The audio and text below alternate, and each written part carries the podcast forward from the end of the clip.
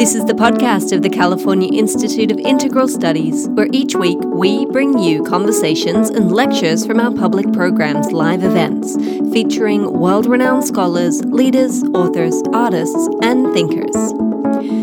In this episode, philosopher John Kaag and author Mark Greif discuss Nietzsche's ideals and how his experience of living relates to us as individuals in the 21st century. This event was recorded on October 16, 2018, in front of a live audience in San Francisco. To make sure you never miss an episode of the CIIS Public Programs podcast, subscribe wherever you get your podcasts or visit our website at ciis.edu slash podcast.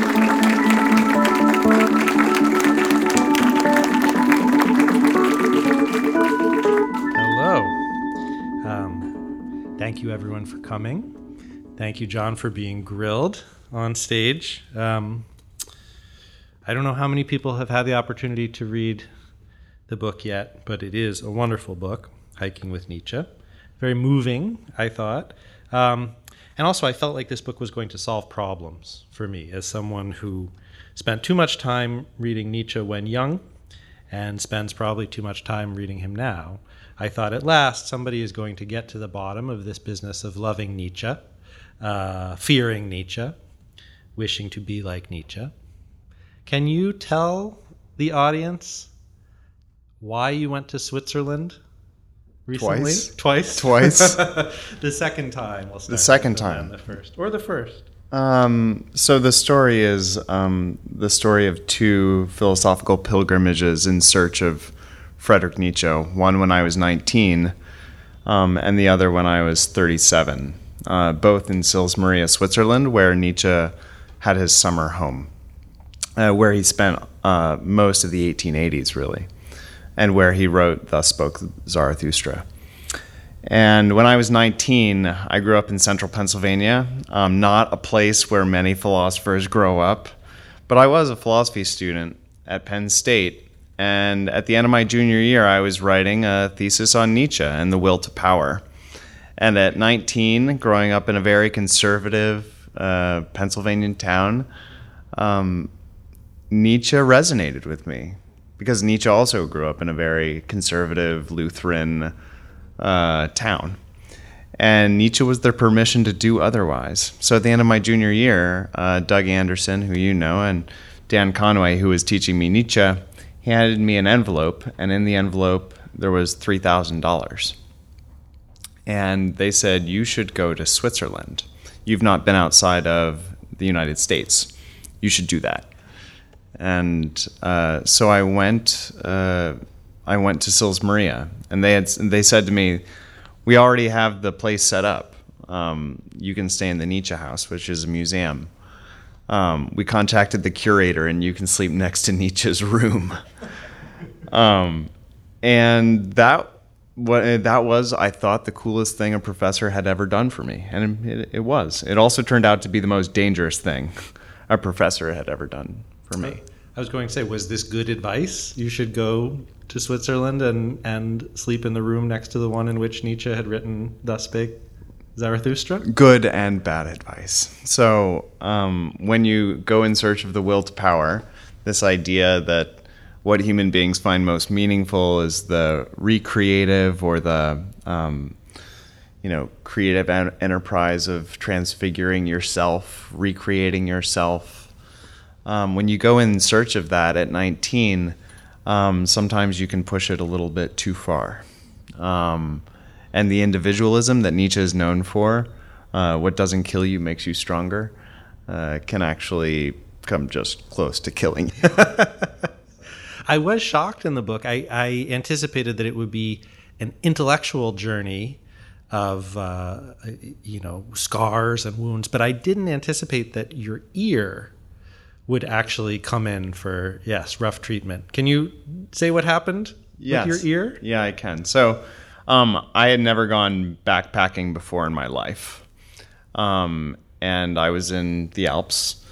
And I thought instead of taking the trails that I could make a, I, it would be it would be faster if I just took a straight line between uh, two cities about 25 miles away. Um, and this was one of the dumber things that I'd ever done. But it turns out that Nietzsche, oftentimes, when we're talking about our freedom and radical freedom, the type that Nietzsche wants us to explore, it doesn't always look like um, the smartest thing.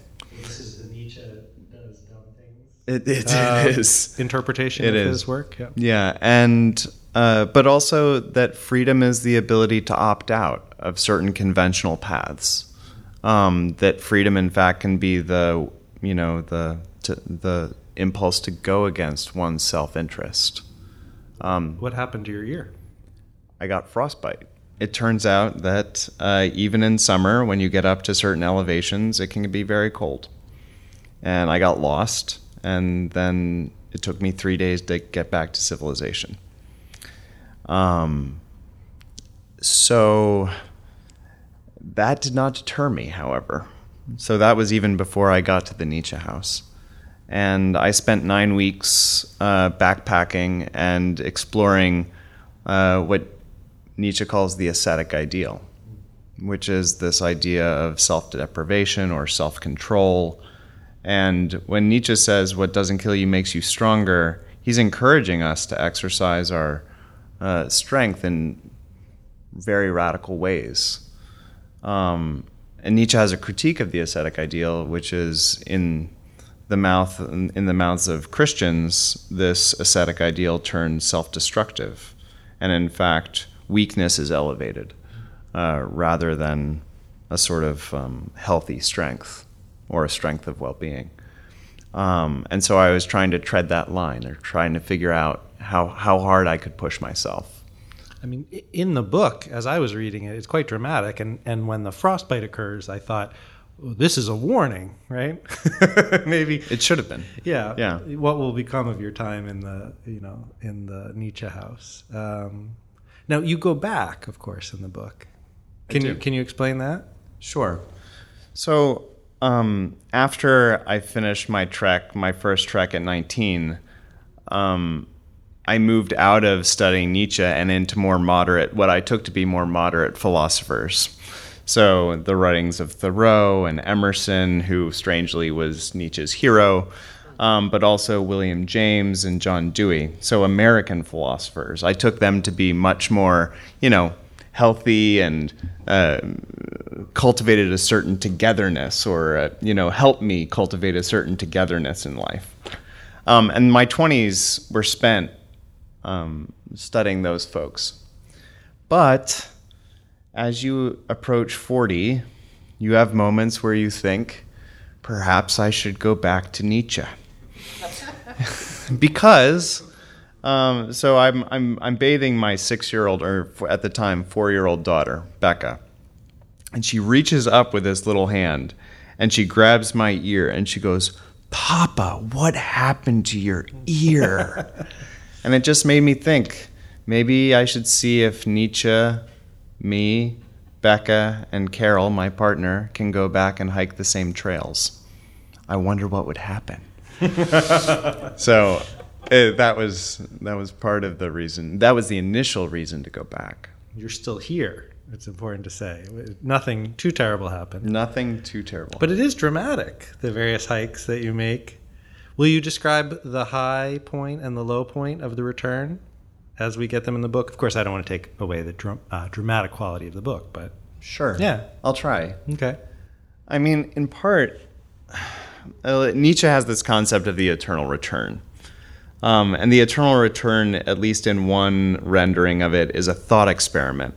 Nietzsche says, A demon comes to you in your loneliest of lonelies and says the following words.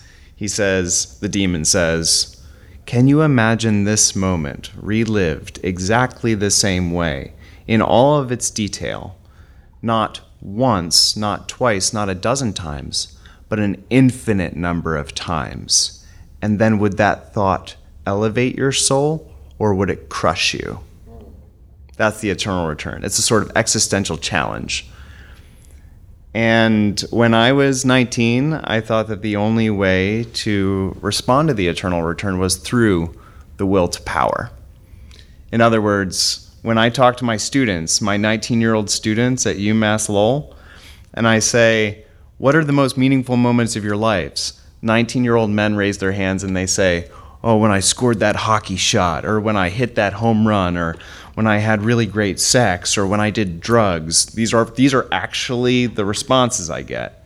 And in, in part, this is Nietzsche's will to power the moments in which, uh, an instantiation of Nietzsche's will to power moments moments that these students would be willing to live over exactly the same way again and again and again right but when i'm 37 um, with a four-year-old and a partner uh, you come to realize that most of life is not about the exercising of the will to power it's about something else so the high point to answer your question the high point of the trip are glimpses where you can answer the eternal return in other ways, other than simply the exercising of the will to power.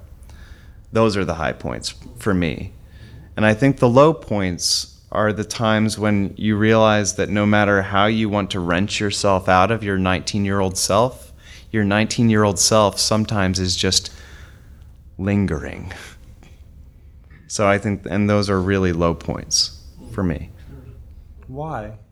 What would happen if your 19 year old self were still there inside the adult? Well, in part, the radical individualism that Nietzsche sometimes advocates, or uh, for which he advocates, um, that doesn't sit well with conventional understandings of family or parenting. And my father, um, Jan, he left when I was four. He just took off, gone. Like, and I didn't talk to him for 12 years and I always hated him for that. But in moments when your 19 year old self comes back and says, hey, maybe the individualism of Nietzsche is good, at those moments, I came to understand my dad in a sort of new way. And in fact, I'm not that different from him in certain ways. So that's low, or it felt low at the time. It's certainly conspicuous among the philosophers that a lot of them do not have kids. Or even when they do, uh, some of them, like in Rousseau's case, wind up as foundlings deposited on some church doorstep.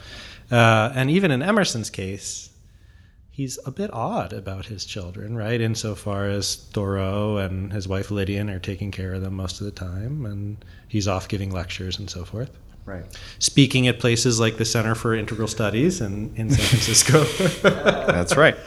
And I mean, I do think a lot about this because if you believe very strongly in the kind of ideal of even the, the strenuous thinker, man or woman, um, it is hard to imagine futurity, right? A child who won't be you and whose life will, in some sense, be more important than yours, maybe, once they're born.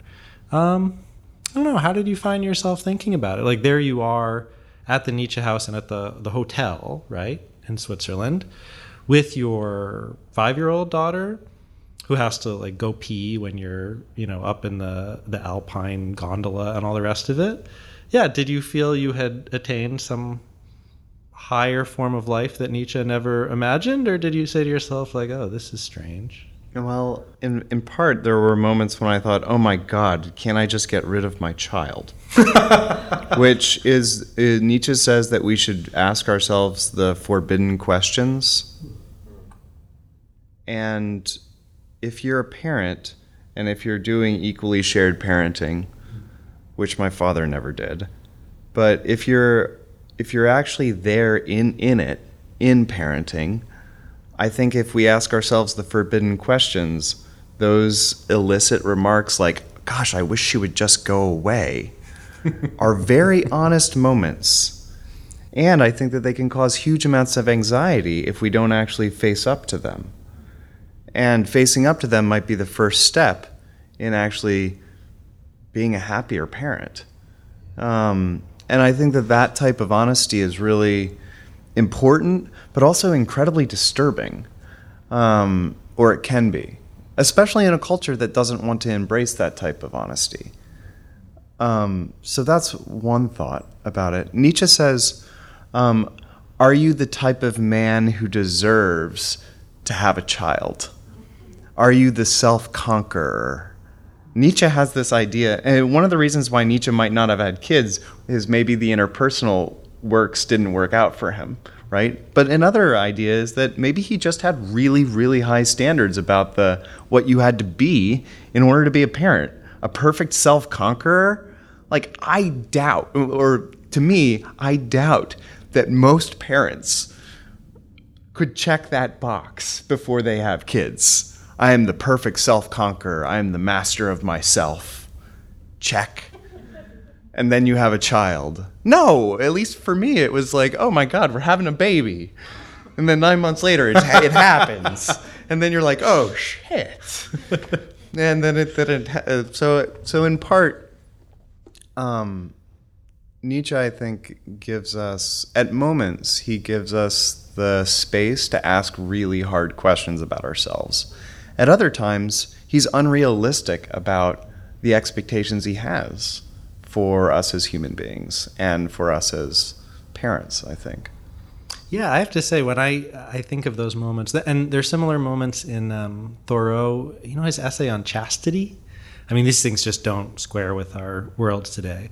Yeah, and I think I'm like, geez, those guys really missed the boat on um, relationships and children in some way, right? I mean, you know, when you said earlier there are no great philosophers from central Pennsylvania, uh, I thought, I thought, well, yet, or maybe yes, it's rather, you know, people should be like, well, of course, Kaag was from central Pennsylvania, right? But I mean, what does it mean? Do you do you consider yourself a professor of philosophy rather than a philosopher, right? One of the one of the taunts that turns up in in your favorite writers, and Thoreau and and Emerson and Nietzsche, right, where they say these things like, you know, what honor is left in teaching is because it was once honorable to just philosophize.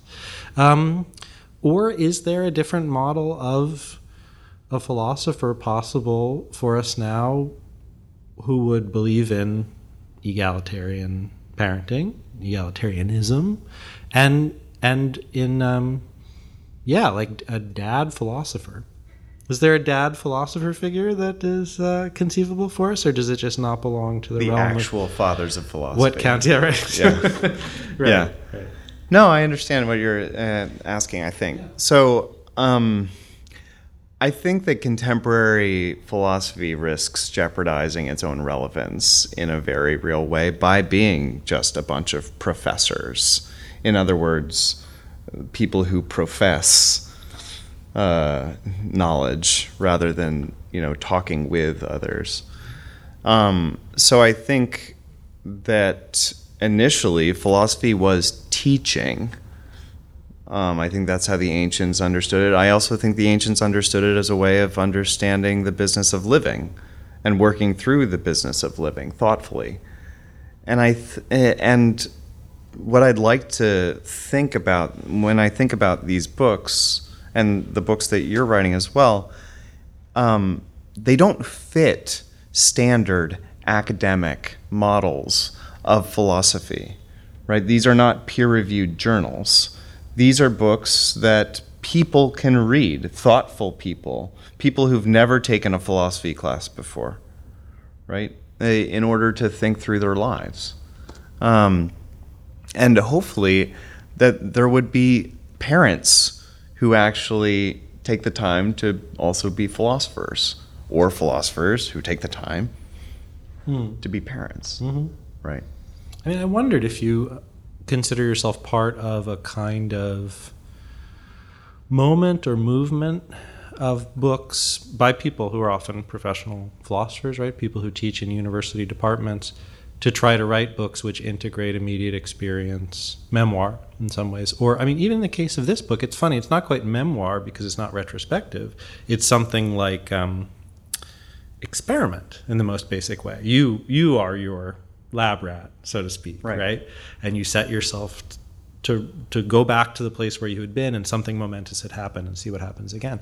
But certainly the book is not alone in that there have been other books which have tried to take up this kind of experiential philosophical mandate. Um, but it's funny, in this book, you talk about Emerson in the 1840s as actually engaging a moment, which I think you talk about as the experiential turn in philosophy, right? Um, are we, do you think, in another such moment?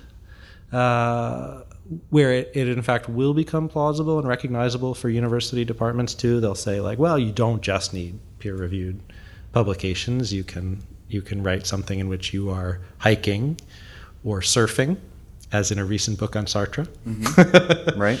Or is that just not the right way to think about this at all?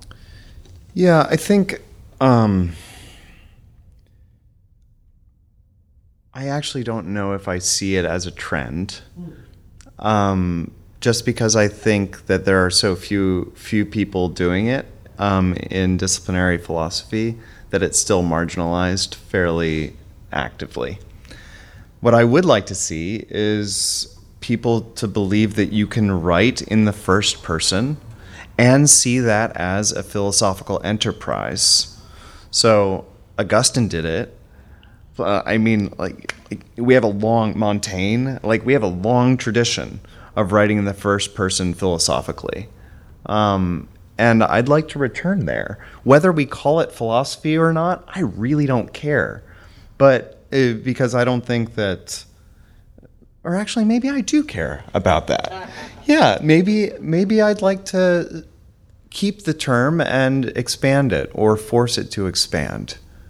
Um, but it seems strange to me that in the move away from history, in terms of philosophy's insist- contemporary philosophy's insistence that it's you know recreating the wheel, uh, that we forget about all of these different forms that ha- that had respectability.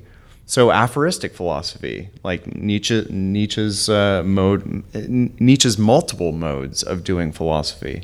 We just think we forget that aphorism and first-person accounts and parable, parables and fiction, all of these things can be different forms of the love of wisdom. Yeah. I, I wonder too. You know, when I think so, uh, this is my optimistic or utopian moment, or else it's just the books that I want you to write in future. Um, when I think about whatever it is that's different about the kinds of books you write and that I find exciting and so forth, I also ask myself about what the outside springs and sources are. because um, if I think of the this kind of 19th century set of heroes, it's a peculiar set of things that they were reading or being inspired by. For the transcendentalists and for Nietzsche too, a lot of it is Eastern, right? It's crucial that they're reading Hindu texts and and um, Buddhist texts and so forth. Um, for Nietzsche too, it's also music. It has to be. Um, is there some like outside upwelling influence that makes this moment different? I mean, you've uh, so. Uh, Mark, at multiple points in two different books, you say uh, you've said that um, that transcendence is not a vertical issue; it's a horizontal issue, or rather, it's an issue where instead of going somewhere else or uh, transcending in a t- sort of traditional way, uh, we go deeper in to experience. And I think um, what we need to think through, what happened in the 19th century, and you've pointed this out as well, is that um, that when Nietzsche says God is dead, um, he's born in 1844. He writes The Birth of Tragedy in 1872. Um, he's writing after Darwin writes The Origin of Species in 1858. Um, he's lived through German higher criticism, which basically says that we need to read the scriptures historically. He's he's living through these things that make traditional no, no, modes of transcendence impossible. And so the question is, how can we still manage some sort of existential meaning, or how can we have some sort of not even salvation, but sort of redemptive quality to our life? Um, not vertically, but horizontally, or or rather, um, in experience. Um, so I think, and which I think sort of explains the resonance or why these Eastern texts would resonate so deeply with folks like Schopenhauer and Nietzsche and Emerson and Thoreau. Hmm. I mean, you you make me sound very dignified. I feel. No, no, I've read Well, the like- I've read the books. I'm like, oh, horizontal. Yeah. No, but I, I mean, I wonder. One thing I've been wondering about lately is to what extent there's a kind of obligation, even to take in the things in contemporary life that seem farcical, trivial, etc. Right? And and I mean, I lately I've been having it with um, rock and roll. We talked about this very briefly in the in the green room, but um, I think to myself, I'm like, well, if I were really to be honest about the things which seem to drive real emotion and passion and so forth, I would have to be like, why do I still listen to the same music that I was listening to when I was 19 over and over again? And it's such stupid music too. Like, um, like why am I listening to Black Sabbath? You know, why am I listening to The Doors, um, The Damned? And so it turns out I like all this strangely theatrical like hail satan kind of music um, still. And it inspires some kind of feeling which to me is connected to whatever the philosophical feeling is in nietzsche. And indeed actually isn't there some connection between uh, the people in trench coats who are like reading nietzsche on the back of the greyhound bus and and Black Sabbath, like they have pentagrams and things inscribed on their hats, right? Um, that at least that was my experience of Yeah. the teen years. But you know, I wondered too. There's this real tension in your books, the last one and this one too, between, if you'll allow me, between like truth and dignity in some way, because you're like there is some kind of experiential truth in which I am I am genuinely in quest, right?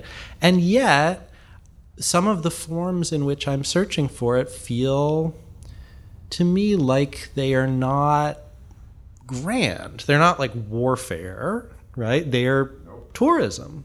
Um, they're hiking. They're being with your kids and, and noticing the piano in the hotel. Right? I mean, there's a great chapter on the hotel piano. Yeah.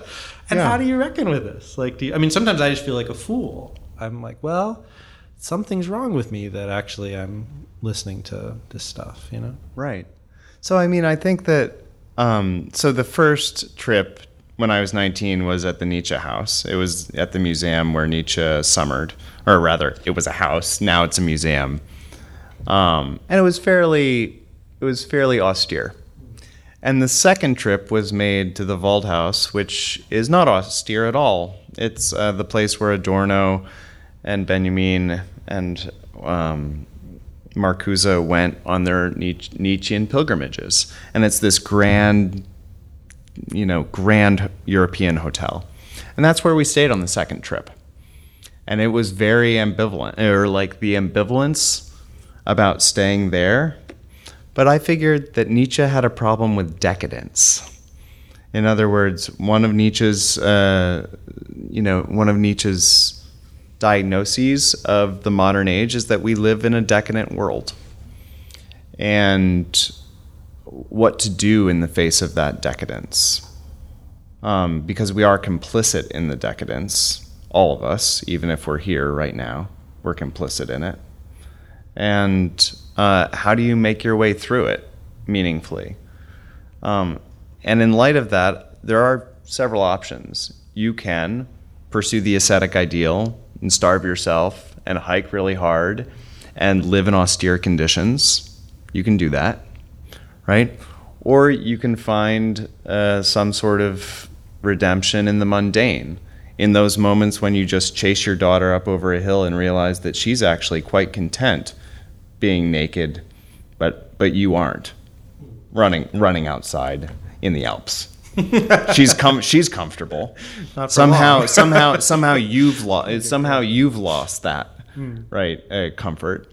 But the the idea that oh my god, my daughter is just this beautiful little being that's right there, and it just takes a slight change in orientation to realize that. Maybe not a slight change in orientation. Well, um, maybe yeah. a radical a change in radical orientation. orientation. I mean, it's funny because for me, this makes me realize too uh, how much I always like the comic Nietzsche.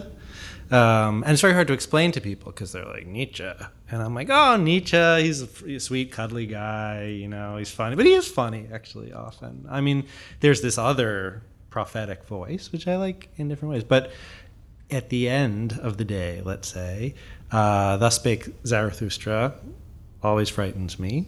in a certain way, and and um, I'm not prepared to go up to the mountain.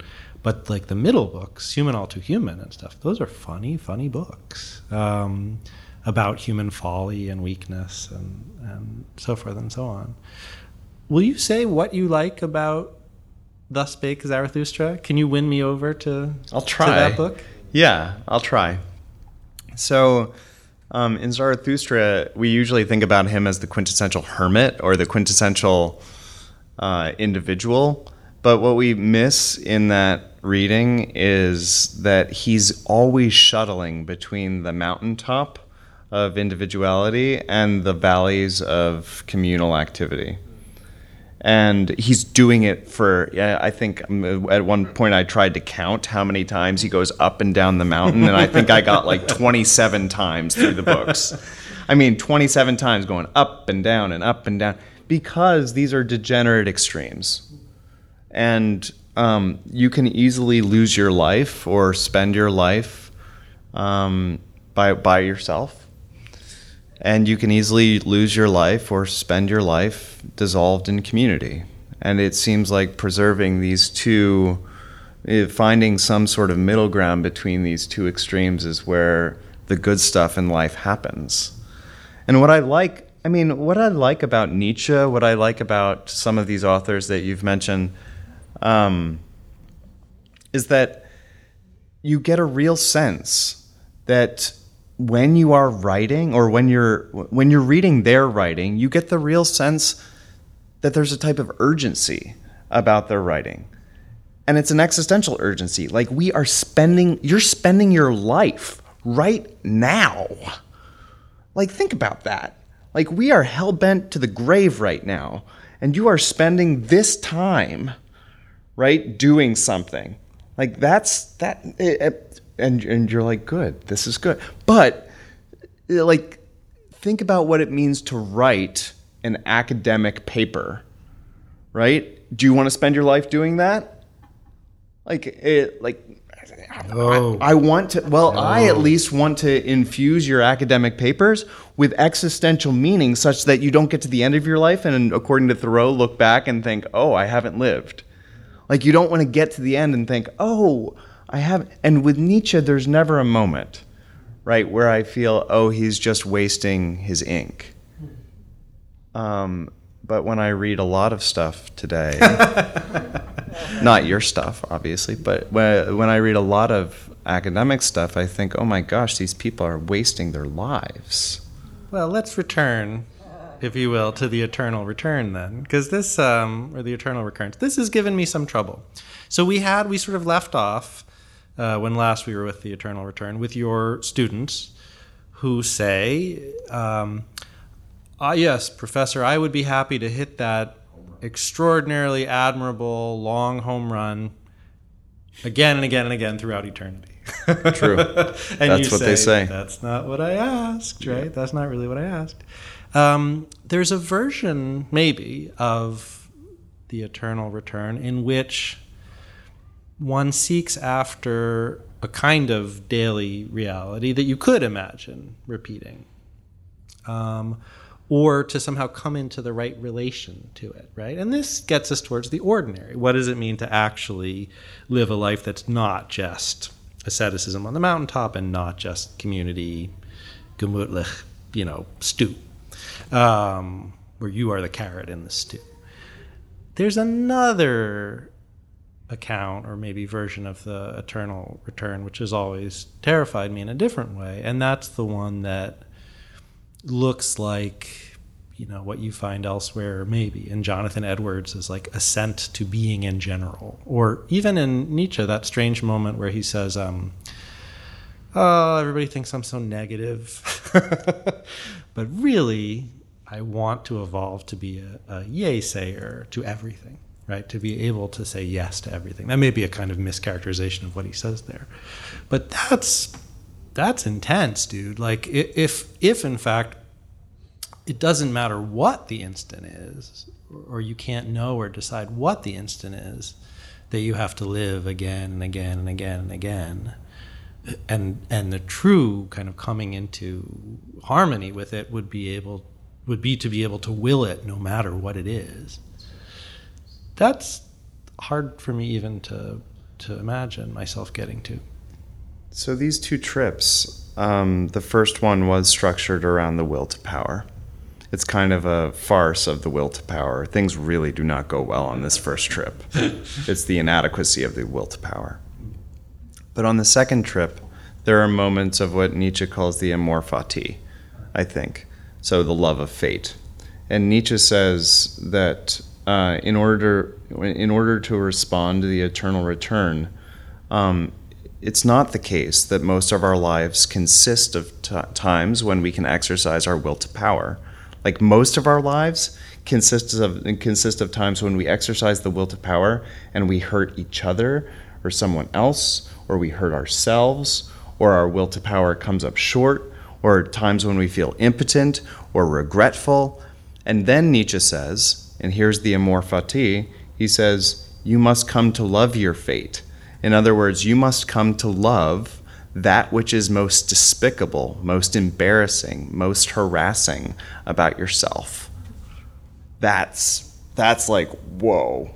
And he says, what kind of you know what kind of strength must you cultivate to carry your own weight? And I think that that's a that's the type of thing that I think a 37 year old not needs to come to, but in my case, um, I haven't mastered it, but I've I now see it.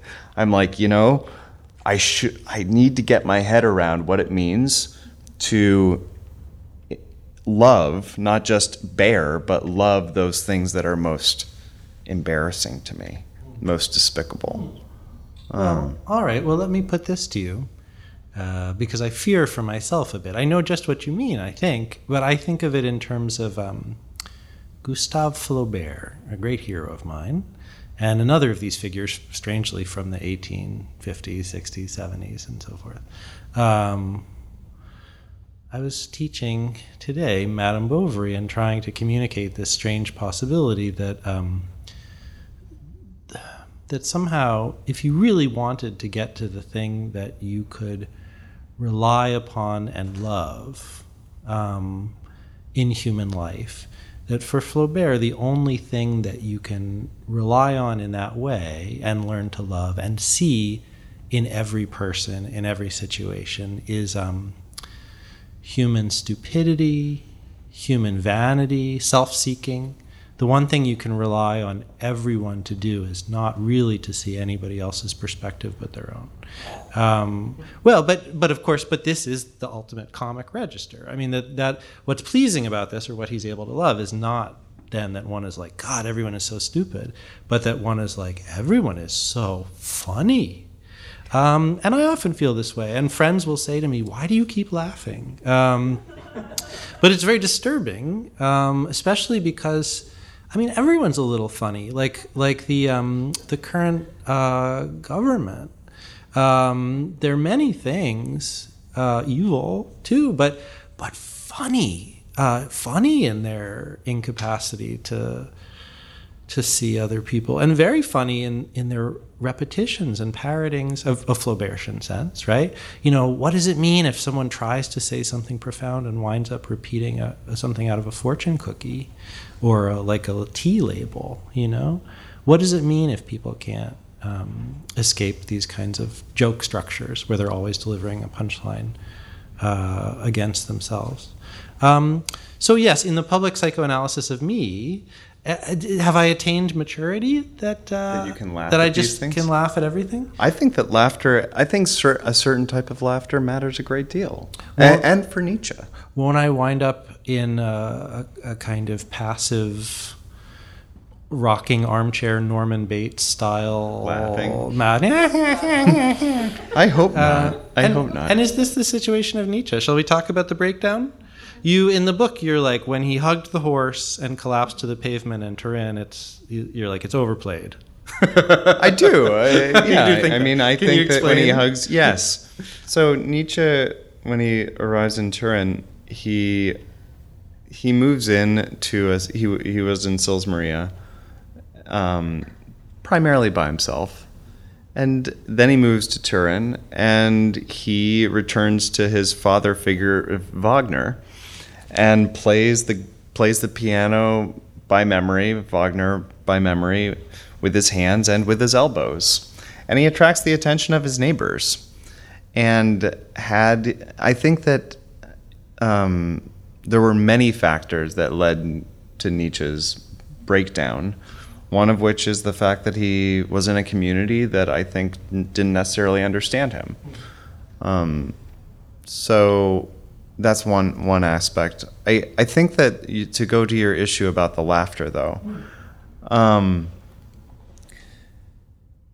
you're right to say that things are funny um, and tragically fun. Uh, tra- I mean, tragic com uh, like I mean tragedy and comedy um, funny.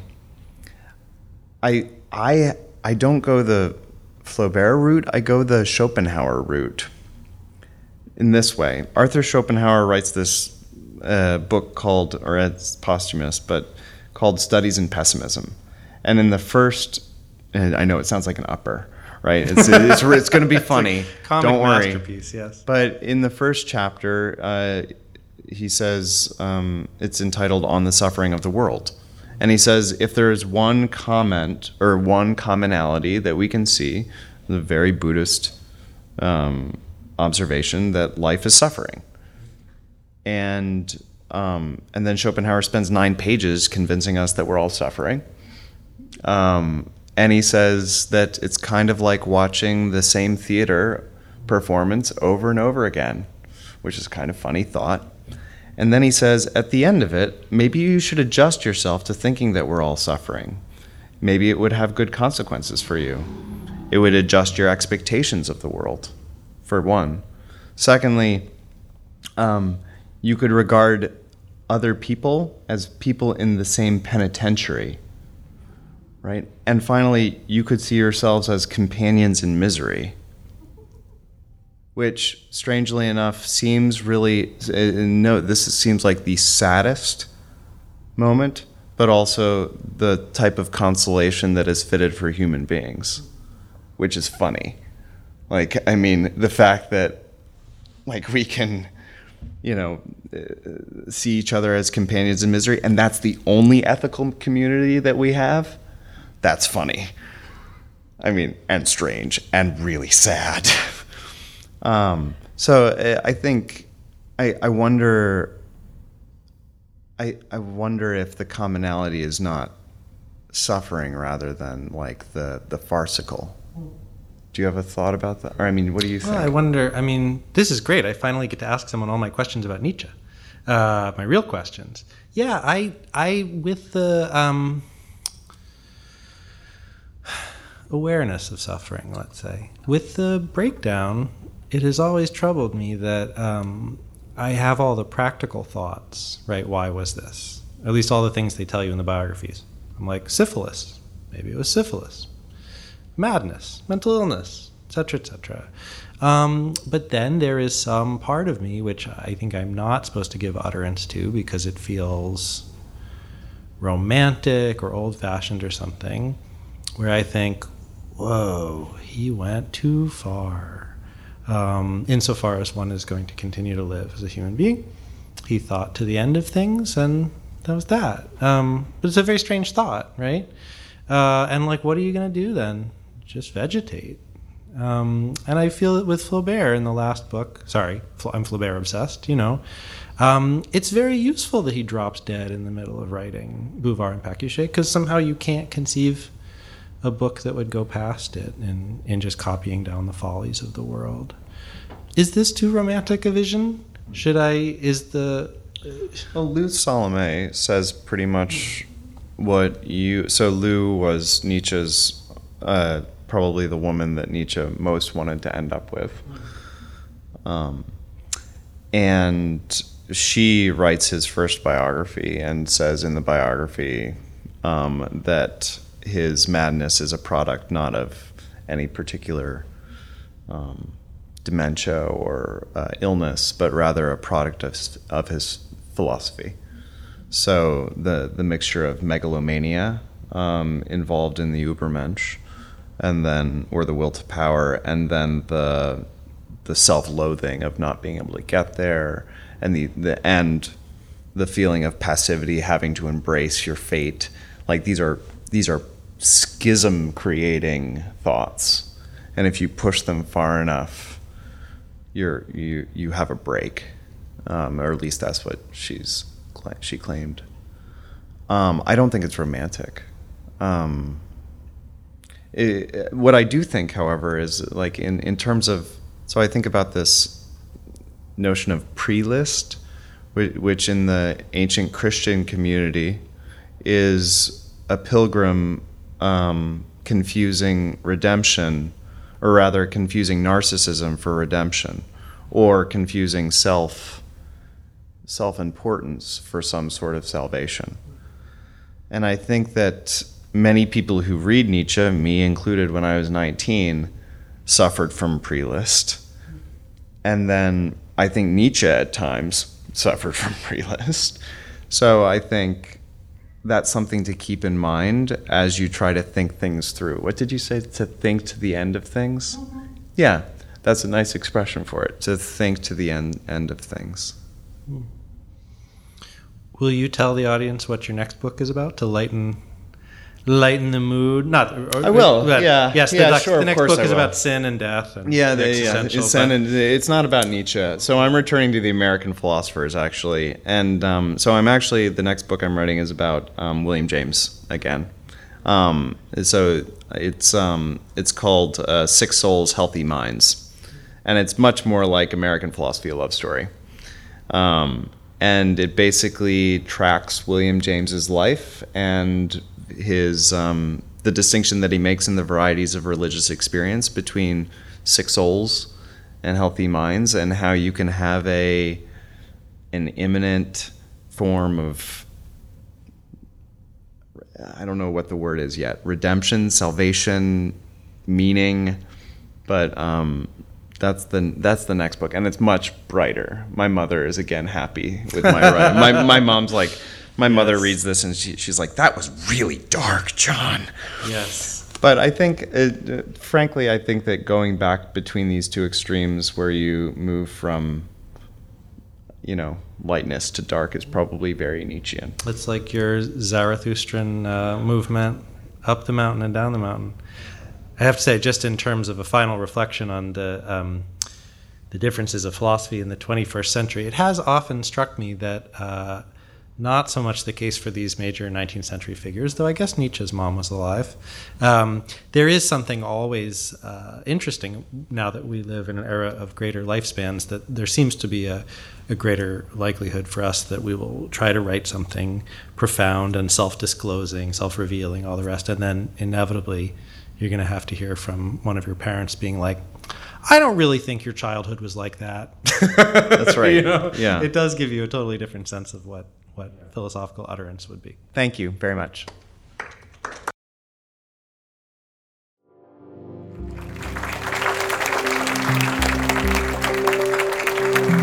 You've been listening to the podcast for CIIS Public Programs. Audio production was supervised by Lyle Barrere at Desired Effect. If you liked what you heard, you can subscribe on iTunes or visit our website at ciis.edu slash podcast.